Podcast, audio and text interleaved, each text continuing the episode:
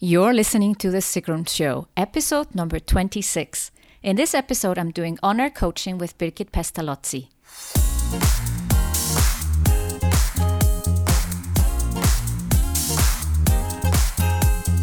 Welcome to The Sigrun Show. I'm your host, Sigrun, creator of SUMBA, the MBA program for online entrepreneurs. With each episode, I'll share with you inspiring case studies and interviews to help you achieve your dreams and turn your passion into profits. Thank you for spending time with me today. Building an online business takes time. I share with you proven strategies to help you get there faster. You'll also learn how to master your mindset, uplevel your marketing, and succeed with masterminds. In today's episode, I'm doing on air coaching with Birgit Pestalozzi, who is in my SUMBA program. Birgit is a relationship coach for successful female entrepreneurs who are looking for Mr. Right. Her challenge is that she's spending a lot of time on marketing activities and would like to reduce this time without being less effective at marketing her business. Birgit is in stage one of the seven stages of profitable online business. Find out what stage your business is in and the show notes of this episode by going to sigrun.com forward slash 26.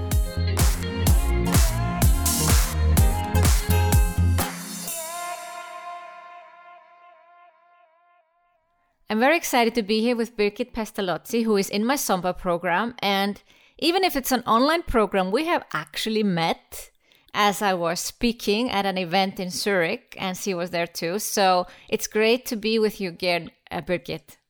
Thank you. It's great to be with you, Sigrun. Um, either online or offline, it's always a pleasure.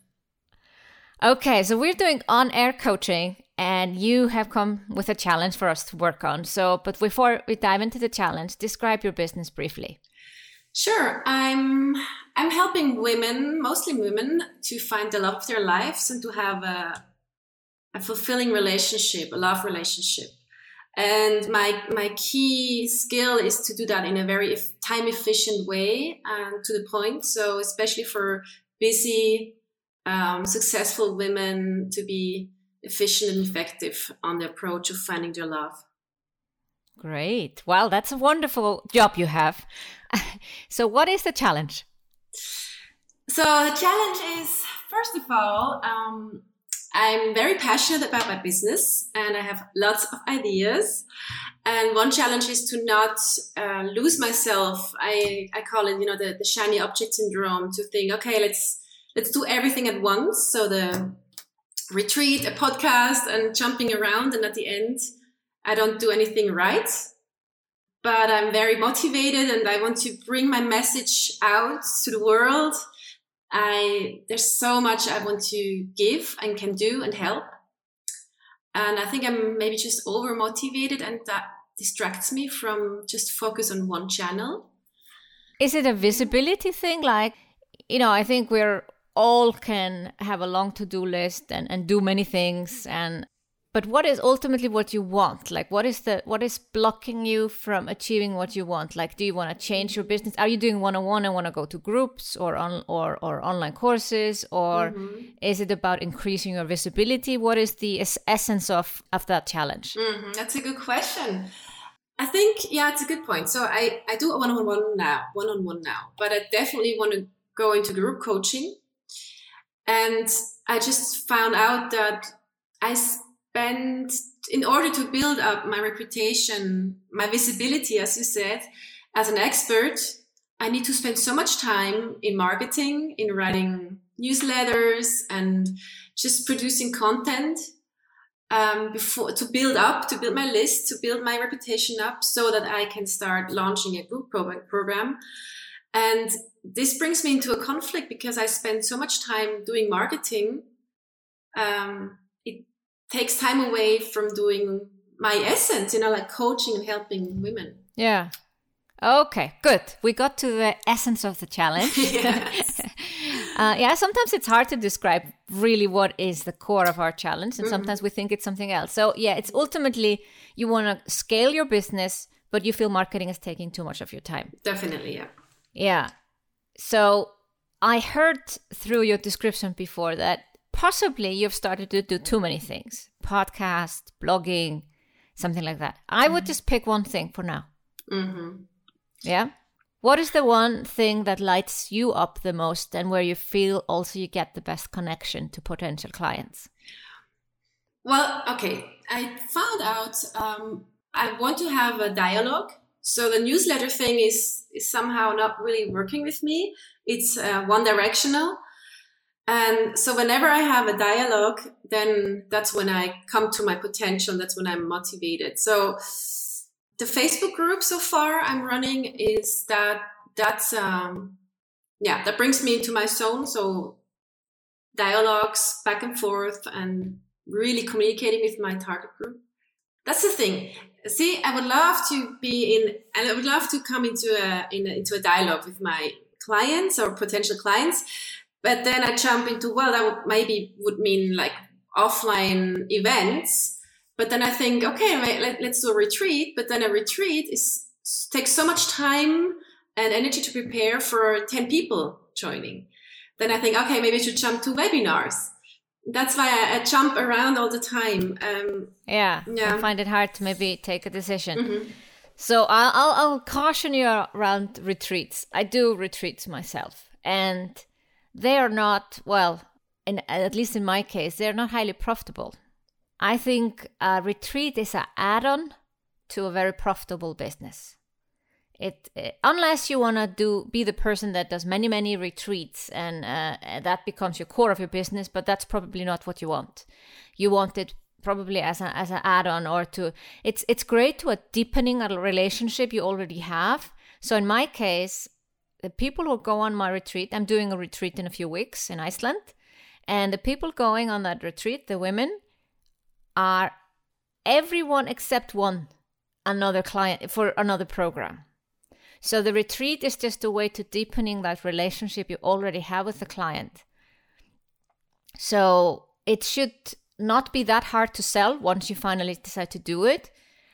But I don't think that's a priority. Like if you're really thinking of scaling right now, hold off with the retreat idea not i'm not asking you to not do it but more hold off with it because yes it's a lot of work and it doesn't bring in so much profit you know it's a costly venture and yes there are ways to do it cheaper but the ways i do my retreats it's so costly that you know it just it's kind of break evens or a little bit of a profit so i think you need to pick one medium I only have 30 blog posts. Imagine that after so many years in business and with this kind of a revenue, 30 blog posts sounds like what? Wow. Mm-hmm. Nothing. Mm-hmm. Yeah. Mm-hmm.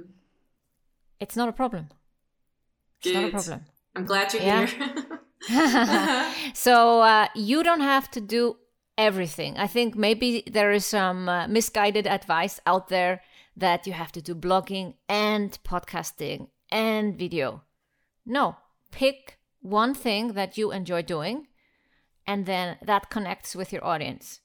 I've had this discussion with podcasters that podcasting is a very good way to connect deeply with your audience. That's why I'm doing it too. But in your case, with love, I think that's even better. It's a kind of this, you know, you're in their ear and they're listening to you speaking. Uh, so if you enjoy that, then continue that. Now, there's a way to uh, get this on your blog without much effort, I'll tell you my recipe. I hired a show notes writer. A show note writer listens to my podcast and writes up summary of the podcast. It's not a blog post in that essence, but it's wordy enough that people know what the podcast is about and then they it's up to them to decide if they want to listen or not by having a show note writer, and now she will be listening to me talking about this, it saves me a lot of time. Like, of course, I could write my show notes myself, but it's something that I know I would procrastinate on. And if I already can anticipate it, I better outsource it and get someone else who does this a lot faster and more professional than I do. Wow, good idea, definitely. Uh-huh. It's not a big investment if you look at your own time. You know, if you could instead have a coaching client or record, like I recorded seven episodes yesterday. I'm recording five today. Uh, it's uh, I'm not really good at batching, but finally, you know, having the right team in place enables me to do batching, and then this whole thing of creating content and marketing becomes easy. Okay. That sounds promising, actually. Um, do you then leverage whatever the show note writer produces on different channels? So we are still in the beginning process, obviously. This is the first 100 episodes of my podcast, but we pretty much have a process and we're developing on optimizing that process. But let me talk about, for instance, what we did with the webinars. Not all of them, but I figured out that blogging was also something that I would constantly procrastinate on and feel like, even if I love writing, when I finally sit down and write, it just is something that I don't do so easily to get started. But webinars, I committed to weekly webinars and it was like, hey, no problem. I would sometimes ha- prepare for hours though to really make sure I was a good uh, topic. Or if I knew I was teaching Facebook ads, I wrote down notes in 15 minutes and then I went live for an hour. So I got so kind of, it became probably what you experience with uh, reporters on the news on TV. You know, like it becomes a part of their job. It was like webinars was my job, and I needed less and less time to prepare. Now, I would have my team send out the replay. We would have a very clear and fast way how to send out an email with a replay. So I wasn't writing it, I wasn't sending it. And then one of my team members, my assistant, she took some of my best webinars listened to them and wrote up a blog post and we published on my blog wow yes yeah that's efficiency so mm-hmm. That's important for you to figure out where is a better use of your time because you're the coach you have the content ideas but it doesn't mean that you have to write your own blog posts doesn't mean that you have to figure out your own tweets and there is a much more efficient way to do it but pick a medium that you enjoy that you think connects. Uh, you mentioned podcasting before, so if you're doing podcasting, maybe that's your thing. Do you feel that's your thing? Yes, I think that's my, my thing. And combined maybe with the webinars, that would be, I think, a good combination. Podcasting webinars. Definitely not newsletter and blogging, definitely not. Uh, well, you gotta ha- send out some newsletter, but that can also be if you uh, have a, a show note writer or someone summarizing your podcast that same person or a VA could take the show notes and basically they're sending out a summary of the show notes as an email to make people go and listen to your podcast. Right. Um, yeah. Talking about getting help and um, you know like VAs or show note writer, do you think it's a is it a difficult process to find the right people, or is it just a matter of scanning in the right way, briefing in the way, right way? So, if I'm thinking of hiring someone on a team, I often just ask around. Mm-hmm. The people that I've worked with either have come through my own community. So, I would post in my Facebook group that I'm looking for someone, and then I have uh, people apply. And out of the many, there might be one that I say, well, let's try this out also, I have found referrals to be best. So I let people know, maybe a good entrepreneur friend, that I'm looking. And, you know, it, it's amazing when you decide it because, you know, you can have this wishful thinking that you would love to have a team, but if you don't communicate it and put it out there, you haven't really told the universe that you want yeah. a team member. Yes. Yeah. Mm-hmm. So if you decide you want help and you really kind of say, okay, I would love, whatever, two months from now, that I have found the perfect virtual assistant. Okay, you tell people about it, you announce it, and people start to maybe send you referrals, and you start to do some work yourself. There are websites like Virtual Staff Finder where you can actually have people look for a VA for you. That's in the Philippines. Uh, there's Upwork where uh, freelancers uh, advertise their services. But honestly, referrals or somewhere from your communities might be the fastest way for you. Okay. Yeah? Good. So that yes. is the way for you to scale is to pick one medium and have outsource the content can be reused. And I think we have decided it's podcast, right? Yes, definitely. It feels totally right. It feels good. I'm I'm now inspired and ready to go. It's yeah, it's, yeah, feels good. So, how many hours will uh-huh. that save you to not do everything else? oh my gosh, probably I know twenty hours a week, jumping back and forth. Um, yes, so it's it feels just it's not only hours, you know, it's also the quality of directing the focus onto into the, the right direction and I think it's it's just the synergy then when the energy when it when it's in flow and when it's in flow then everything else flows. So there's several benefits from having clarity. And thank you so much. Those those few powerful questions from you, like going into the essence for me and asking what do I prefer, finding out that I like to exchange.